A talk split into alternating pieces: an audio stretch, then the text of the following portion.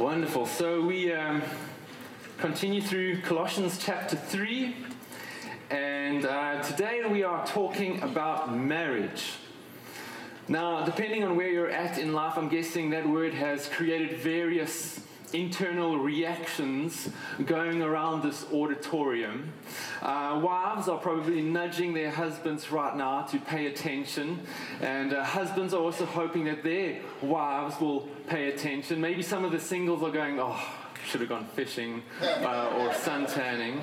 Um, but hopefully, some of you are thinking, no, no, no, I want to get married one day. What do I need to know? What do I need to be aware of? But then there's also another group uh, that I want to be sensitive to, or as sensitive as I can be to. And where the word marriage for you doesn't bring uh, very happy thoughts or feelings, maybe it brings a lot of pain, a lot of hurt, maybe a lot of confusion because of a, a past marriage experience or a current uh, marriage uh, experience.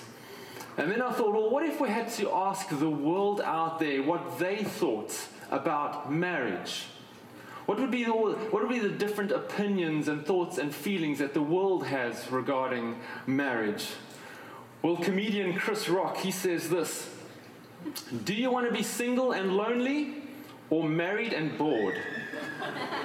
Although, as a comedian, it's not really funny, but uh, he does seem to have his finger on the pulse of our current culture because stats tell us that this is what our younger generation is thinking. This is what they're thinking. There's, these are their two options. So as not to be single and lonely, and so as not to be married and bored, what stats tell us is that there's been a surge in living together. There's been a surge in, to use their language, in, co- in cohabitation. And so their thinking is, well, if I just live with someone, then my, my sexual desires are satisfied, but um, the back door is always open. My options are always open. So if it doesn't work out, I then escape the pain and the stigma of divorce. And I'm thinking, really? Have you asked, asked someone who has lived together and it hasn't worked out? Have you asked them if it wasn't painful? If it wasn't complicated?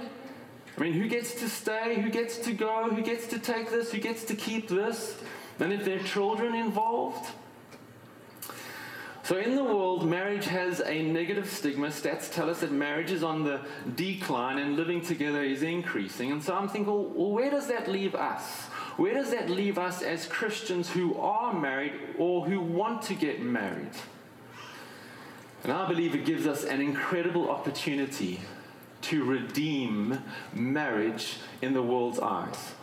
Because here's what I'm proposing this morning. Every Christian marriage can be new. Every Christian marriage can be transformed in Christ by taking up a few requirements, by taking up a few responsibilities. And so the little disclaimer this morning is you can't take on these responsibilities you can't take up these requirements unless, according to the context of Colossians 3, remember verse 1 says, unless you have been raised with Christ, Paul starts off with. he then says, then you are enabled or empowered to then do the rest of what Colossians 3 is saying. But without that, we can't take up these responsibilities. And so have a look now as he moves on to marriage, what our responsibilities are. So, Colossians chapter 3, verses 18 to 19, just, just two verses, they go like this Wives, submit to your husbands as is fitting in the Lord. Husbands, love your wives and do not be harsh with them. So, to have a new marriage, to have a transformed or a transforming marriage in Christ requires two things Christ like submission and Christ like love. You'll see that on the flip side of your, of your bulletins. So, point number one to have a Christ like marriage means Christ like submission. So, there it is, ladies. There is the S word. Um, but now, to understand what submission means in a biblical or a Christian marriage, we need to understand what it means in the larger biblical context first. For instance, Jesus himself displayed or he lived out the biblical doctrine of submission, even though he was he is co-equal or co-eternal with the Father, yet he submitted to the Father's will.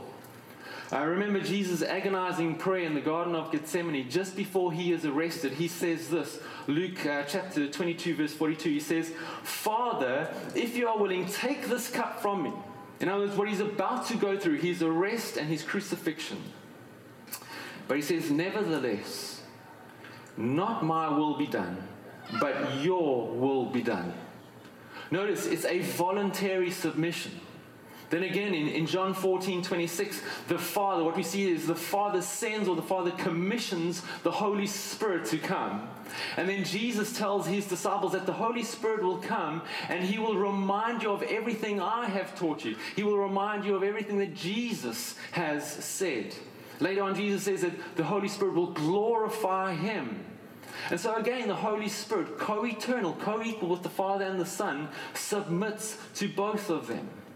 And so, in all circumstances, for all uh, eternity, submission within the Godhead, our Trinitarian God, has always been one of, or hasn't been one of, of force or coercion, but of mutual respect, mutual love, and joy. And then we're told that as the church, as the body of Christ, we collectively are to submit to the head of the church, who is Jesus.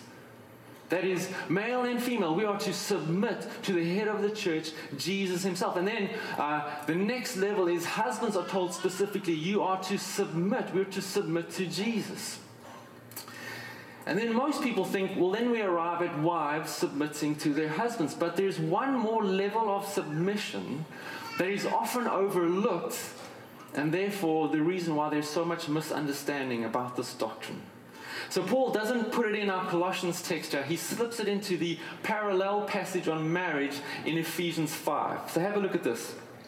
Ephesians 5 from, from verse 18, just to get a bit of context. He says this, but be filled with the Spirit. Okay, that is huge. That is foundational. What he's about to tell us, the rest of this paragraph is going to show us what being filled with the Spirit looks like.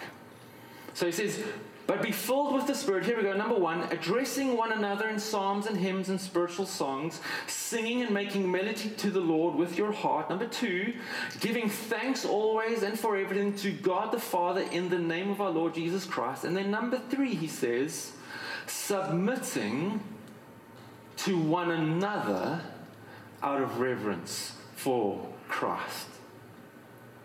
Being filled with the Spirit enables us to be submitted or to submit to one another. And then the very next verse in Ephesians 5, Paul launches into marriage. But submitting to one another speaks of a mutual respect. It speaks of a mutual love, a mutual valuing of each other. And that inc- includes marriage. It includes husbands and wives to have a mutual respect. But the key you cannot do this, Paul is saying, unless you are filled with the Spirit, because the Spirit will empower you. Tim Keller, he says it like this. He says, It is a loss of pride, talking about submission, it is a loss of pride and self will that leads a person to humbly serve others. From the spirit empowered submission of verse 21, Paul moves to the duties of wives and husbands. And again, jumping back into our context in Colossians 3, Paul says in Colossians 3, verse 1 if you have been raised with Christ, only then can you fulfill this. So, with that in mind, have a look at verse 18 again. He says, Wives, submit to your husbands as is fitting in the Lord.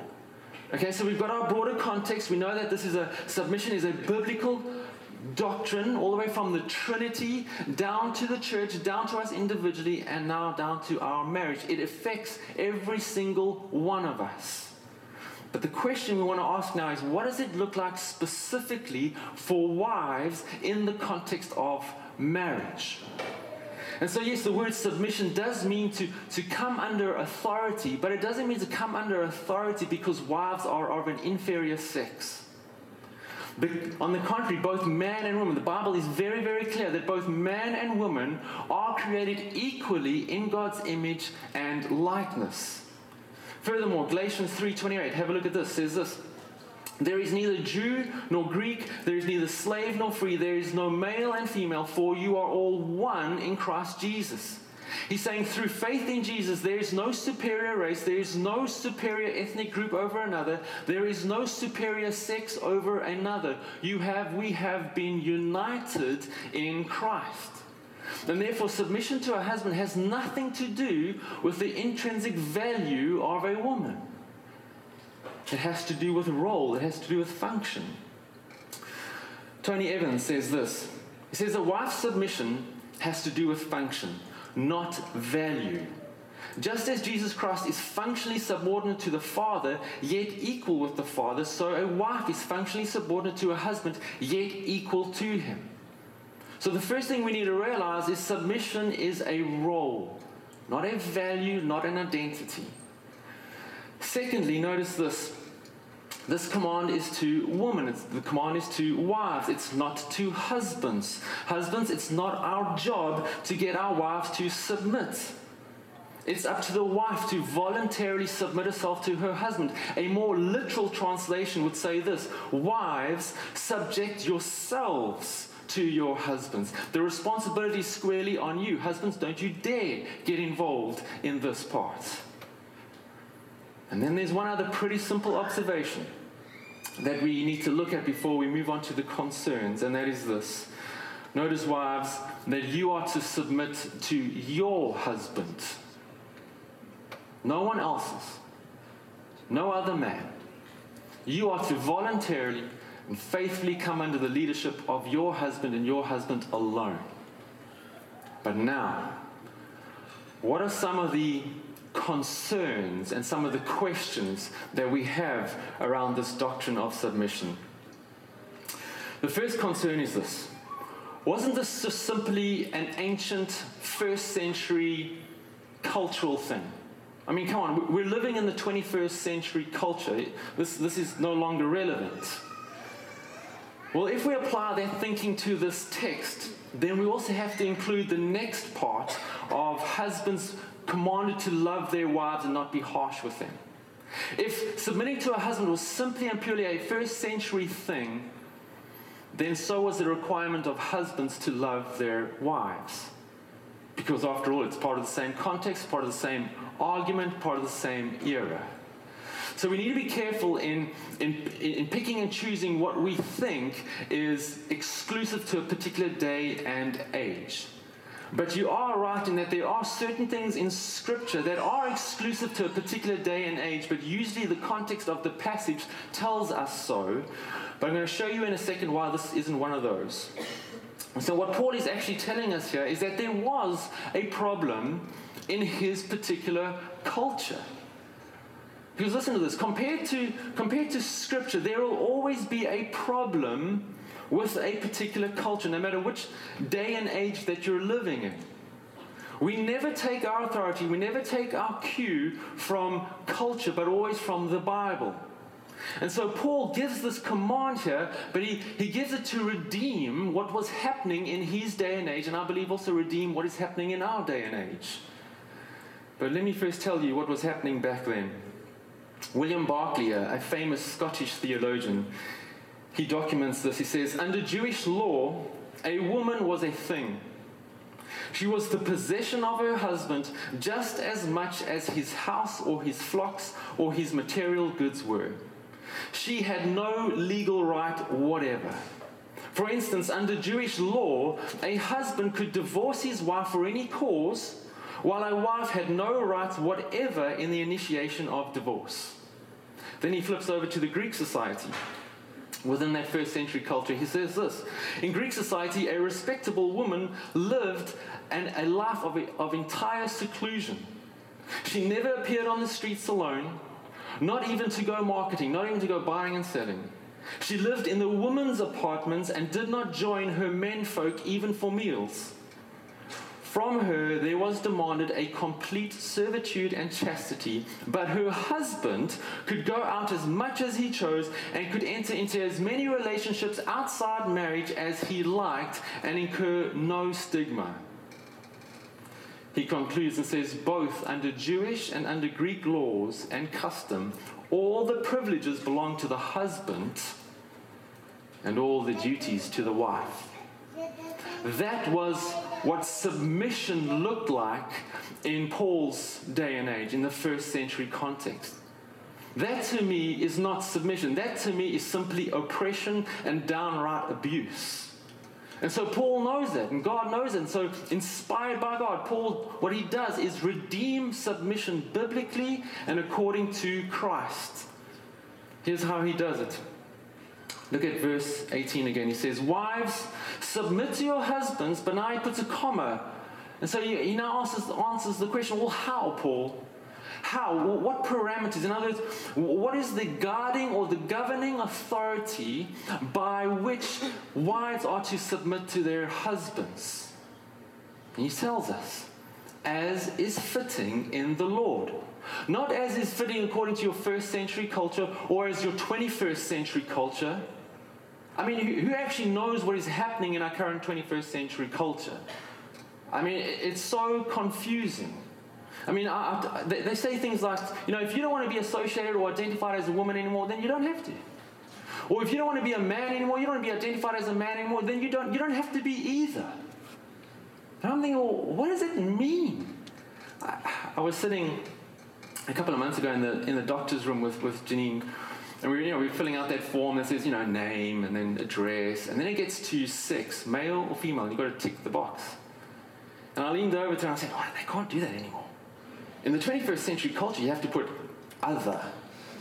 And then I'm thinking of the poor doctor. If, if I had to like tick other, what would he do? Like, do I treat you as a male or female? I don't know how to treat you as another or an other. But anyway, that's another whole sermon on its own. Many people have abused this particular phrase in how they've interpreted. The first wrong interpretation is to say, you see, wives must submit to their husbands just like they submit to the Lord. In no place in Scripture does it ever say that we are to submit to another person to that extent. I mean, there are limits to the extent that your employer can expect of you. There are limits to the extent the government can expect of you. In no place in the Bible does it teach that we are to submit to another human or another institution with the same unconditional, without exception submission than to God Himself. I mean, can you imagine? Your husband cannot ask you to sin. He cannot ask you to rob a bank with him. Why? Because your submission to him is determined by what is fitting in the Lord. The second incorrect interpretation is more of a reaction to the first misinterpretation. That is, wives say, Well, I'll only submit to my husband when he acts like the Lord, when he makes decisions like the Lord. Then I will submit to him. Wives, you're going to be waiting a long time before that happens. But I mean, as Christian husbands, right? We, we by, by God's grace, we want to we want to put off our old sinful self and we want to put on the new self created in the image and likeness of Jesus. But as we've been saying over the last few weeks, it's a process. It's a growth, but it's a process nonetheless. And so I think the best way to understand that phrase is as a disposition of the heart. If you're going to submit to your husbands as is fitting of the Lord, that means first and foremost, submitting to the Lord Himself in a loving, intimate relationship. Because, wives, that is what's going to change your heart. That is what's going to affect your heart, and that in turn will affect your relationship with your husband. Not to embarrass my wife, who's not here, unfortunately, she's at home with Emma, who is sick. But out of the two of us, she's the real go getter She, in fact, she's way more talented than me in most areas in life. You know, I'm, I'm more like the dreamer. You know, I, say things like, hey, imagine going to pastor a church on a tropical island and swim with turtles every day. You know, and, and next minute the house is sold, the contents of the house is sold, the tickets are bought, bags are packed, and we're good to go. And I'm thinking, wow, I mean, she, she's just, she, whatever I, you know, I, I dream, she does it. I'm like, it's, it's incredible. And she also gives up her promising career. But here's the secret Here's the secret out of her love and submission to Jesus, first and foremost, flows a grace, flows a respect, and a lot of patience towards me. The other thing that might help you, ladies, is to ask yourself this question Do you trust Jesus? Do you trust Jesus even though he inspired the writing of this command? Do you trust him that he will always tell us to do things, first and foremost for his glory, and secondly for our good? Do you trust that He created you equally in His image and His likeness? And He wants you to thrive. He will never ask you to do something that will oppress you, but rather make you thrive, give you peace, give you joy. And finally, a quick word to the Christian single ladies. Ladies who, who genuinely love Jesus, who are genuinely trying to put off their old sinful self, like Paul has been saying, put on the new self. And as Paul's been saying in Ephesians 5, filled with the Spirit so that you are being enabled to, to fulfill this command one day. Can you see why it is so vitally, vitally important that you prayerfully and carefully decide who you marry? Because either He will make this a living hell for you, or a place of safety, security, love, peace, joy, where you can thrive as a person. So that's point number one. To have a transformed marriage requires Christ like submission. Now, let me shout at the men. A Christ like marriage requires Christ like love. Paul says it like this Husbands, verse 19, love your wives. So, right off the bat, before we even dive into this thing, husbands, can you see that you are to love your wife? Not someone else's wife, not some other woman. You are to love your wife. And you are to love her more than fishing, more than golf, more than your job, more than your children. And do not be harsh with them. So, apparently, according to Paul, who was divinely inspired, we are only capable of remembering two things. Ladies, yours is way more involved and multifaceted and multi layered, but Paul knows, okay, men, we need to keep it clear, we need to keep it simple. One positive command, one negative command, like a car battery. Ladies, this helps us. Any illustration regarding a, a, car helps us understand things, okay? So, like a car battery, guys, first the positive husbands, love your wives, then the negative, do not be harsh with them. But before we can even understand clearly what those commands mean, what they should look like in our lives, what Paul is inferring here is husbands, if you do these two things, you are providing a, an environment where your wife can thrive in submitting to you. You are providing a safe and trusted place for her. And so suddenly, those two commands don't seem so simple anymore. But rather, I hope we feel the weight of them. For the sake of God's glory, for the sake of our wives, our marriage, our children, our family life. So, number one, what does it mean to love our wives? Firstly, it was completely countercultural. If Paul took his cue, if he took his authority from his current culture, he would say something like this Wives, submit to your husbands, and husbands, rule over your wives. Because remember, his, his context was that wives were just simply objects, they were just simply pieces of the property of the husband. The husband, there was no requirement on him to love his wife, to love woman. And so Paul commanding husbands to love their wives was completely countercultural. So, what type of love are we talking about here? Unfortunately, ladies, the, the love that Paul is talking about is not a romantic, emotional love. But now, don't get me wrong, romantic love is vitally, vitally important. But it's a love that can dwindle. It's a love that can, that can weaken and, and wane. But let me, let me put it this way, guys, you'll know exactly what I'm talking about. The only requirement to fall in love is a set of eyes. Right? The only requirement for you to fall in love is a pair of eyes. That's what happened to me. I saw Janine, boom, I'm in love. And it's that kind of love, that, that love that, that drives you to do crazy things. Like I flew from South Africa all the way to Taiwan to my girlfriend, who is now my wife, by the way, uh, who was teaching English. She'd been teaching English there for a year, and I arrived and I said, okay, pack your bags, let's go home so we can get married. Some of you, maybe, you know, you, you've driven all night, all through the night with a bunch of roses to your girlfriend at her new university and, you know, give her the rose and you drive all the way back home in time for, for work. Or, you know, you kind of stay up all night staring at the stars and, and chatting away. And so romantic love is exciting. It's wonderful. You should have it. But it's largely a selfish love. Here's what I mean by that. It's more about how the other person makes you feel, which leads you to do all of these crazy romantic things. When that person no longer makes you feel the way you used to feel, you no longer do the things you used to do.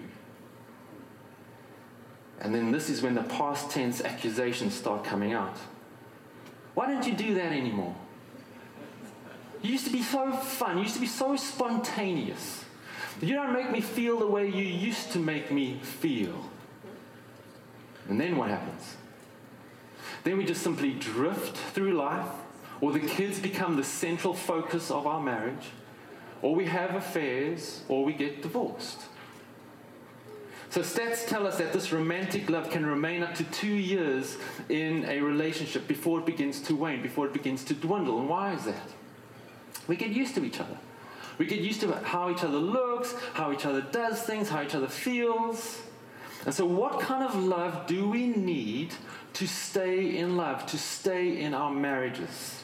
And so, the love Paul is talking about here is agape love. In fact, it's the verb form of agape love. And you'll remember from our school days that a verb is a doing word, it's an action orientated word. So, it can literally be translated Husbands, keep on loving your wives. Keep on loving them with this unconditional, benevolent love. That's what agape love is. And so it immediately implies more of a decision orientated type of love as opposed to this romantic, emotional love. Let me tell you a little secret to getting those feelings again. The more you make this decision to love your wife, to do things, to, to, to do loving things for your wife, it sparks those loving romantic feelings. But David Guzik, he defines agape love like this. He says, It is a love that loves without changing. So it's consistent. He says, It is a self giving love that gives without demanding or expecting repayment. In other words, it's unconditional. It's not like a contract. I will do this. If you do that, sign on the dotted line.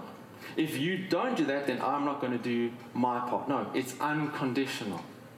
He goes on, he says, It is love so great that it can be given to the unlovable or unappealing. In other words, it's not reliant on romantic feelings, but they can stir up romantic feelings again. And finally, he says, It is love that loves even when it is rejected. In other words, it is a forgiving love. It is a persistent, unforgiving love. And Paul says, Husbands, that's on you. That's on you, not your wife. No matter what era you're in, no matter what culture you are a part of, you, you call yourself a Christian husband, that's on you. And when those romantic feelings begin to dwindle, when they begin to, to, to, to, to wane away, he says, that's when you step up, not step out. And single guys, you want to get married? That's what's expected of you. So suddenly, not so simple anymore. But remember, this is only one of two things that we need to remember. The next thing he says is, do not be harsh with them. What does that mean? The word harsh can also be translated as bitter or resentful. And usually this works out in one of two ways.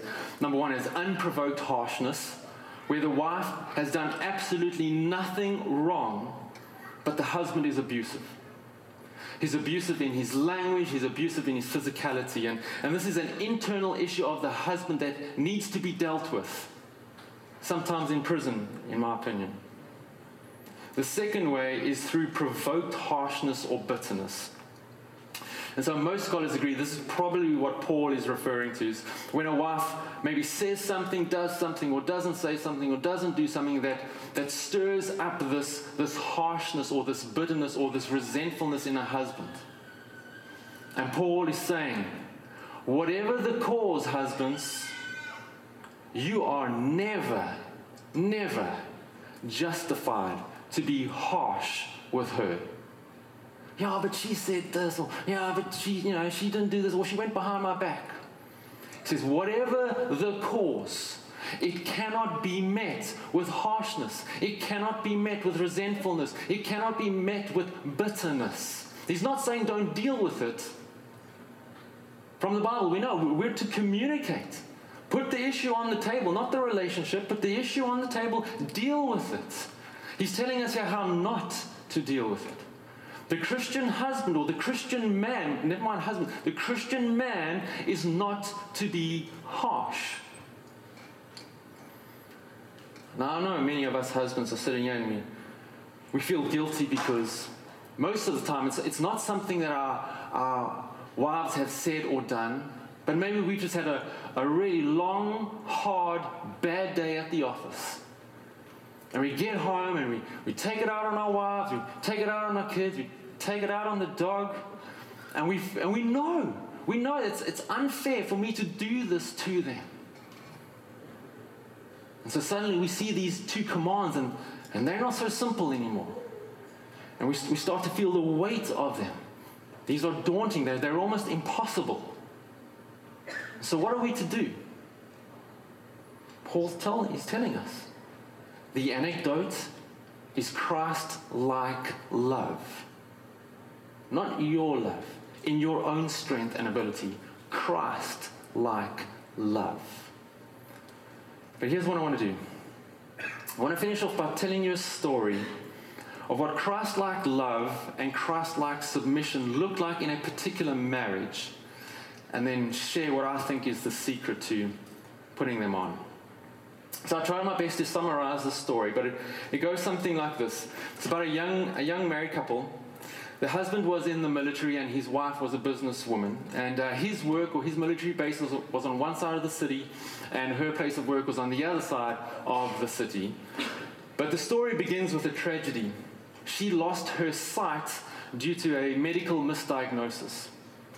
And so you can imagine uh, this is a really tough deal for, for a young married couple, or any married couple, to try and deal with. I mean, imagine, just try and put yourself in her shoes. Imagine never being able to see her again.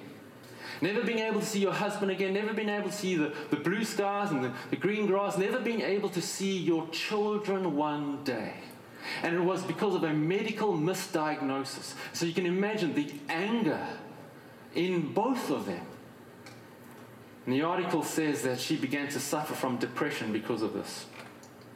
And so the husband had some serious decisions to make. A, give up on the marriage. B, let her give in to her depression. Or C, lovingly help her through this to a new way of life. And so that's exactly what he did. He slowly but surely began to encourage her, and he began to encourage her to go back to work. Her work subsequently had made some changes to accommodate her. And so eventually, the article says she eventually she said yes.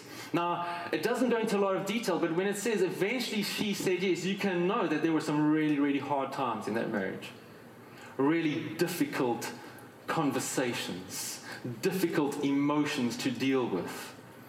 But she eventually said yes, and it tells us that he began driving her to work. And then he'd have to race all the way to the under, other end of the city to get to his military base. And we know that that's not ideal because as a military man, it's all about being disciplined uh, you know, and being there on time. But yet, he persevered in this. And then when he noticed that she had grown in her confidence, he introduced the next step of taking the bus to work like she always used to. But out of fear, she refused. And so he, he never pushed, but he gently encouraged. And so they spoke some more about it, and they decided that he would then take the bus with her to work. Apparently, this took some months, and the article says this I'll quote He taught her how to rely on her other senses. Uh, especially her hearing, to determine where she was and, and how to adapt to her new environment. He helped her befriend the bus drivers who could watch out for her and, and save her a seat. He made her laugh even on those not so good days when she would trip exiting the bus or, or drop her briefcase. But this new routine was making him later and later for his work, and he was beginning to feel the pressure. But yet, it says, he persevered. He persevered in his love for her, and he persevered in his goal to help her to this newfound confidence in this new way of living. Eventually, Susan, that's her name, decided she was ready to give it a go on her own. And she did well. Day after day, getting to the bus stop, getting on the bus, getting to work, and getting all the way back home. Day after day, it went well. And then one day, I'm guessing it was a new bus driver, made this comment to her. It says, On Friday morning, Susan took the bus to work as usual. As she was paying for her fare to exit the bus, the driver said, Boy, I sure envy you. Susan wasn't sure if the driver was speaking to her or not. After all, who on earth would envy a blind woman who had struggled just to find the courage to live for the past year? Curious, she asked the driver, Why do you say that you envy me? The driver responded, It must feel so good to be taken care of and protected like you are. Susan had no idea what the driver was talking about and asked again, What do you mean? The driver answered, you know, every morning for the past week, a fine looking gentleman in a military uniform has been standing across the corner watching you when you get off the bus. He makes sure you cross the street safely and he watches you until you enter your office building. Then he blows you a kiss, gives you a little salute, and walks away. You are one lucky lady. An amazing story a tragedy. I mean, can you just imagine what they would have gone through? What she would have gone through? I mean, like I said, the article doesn't go into great detail about that, but I'm, I'm sure there must have been some dark hours of the soul. Can you imagine their hopes and dreams for their marriage disappear because of a medical misdiagnosis? But I think it's a wonderful story of a wife, despite this terrible tragedy, lovingly submitting to her husband's gentle leading. And a wonderful example of a husband who didn't give up on his wife, who didn't become harsh with her or resentful because of the extra burden placed on him. But he loved her with that verb form of agape. He kept on loving his wife. The secret behind it all? The Bible describes believers, men and women, as the bride of Christ. But it describes us as not only as spiritually blind to Jesus, our bridegroom, but dead in our sins to him. And because of that condition, it, it, goes on to say that we were enemies of him. We were opposed to our bridegroom Jesus. And yet he was not harsh with us. He was not resentful of us because of our sin, because we had rejected him, but rather he loved us with this unconditional agape love. And he submitted himself to the will of his Father, taking all of our sin upon himself so that he might have a spotless, forgiven bride. And therein lies the secret for us. when husbands and wives who have been raised with Christ put on Christ, we are enabled to put on Christ like love and Christ like submission. The greatest thing, husbands and wives, listen, and then I'm done. The greatest thing that you can do for your husband or your wife, besides taking her out on date nights and, and open communication and, and affection and all of those things, the greatest thing that you can do is to fight for your devotion in the Lord.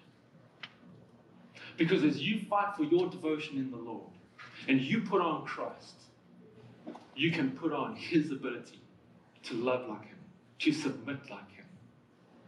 And that will transform your marriage. Because Jesus is enough. Jesus is enough to transform your marriage. Amen. I'd love to pray for I'd love to pray for all of you. I'd love to pray for our marriages in particular. So, Father, you know better than me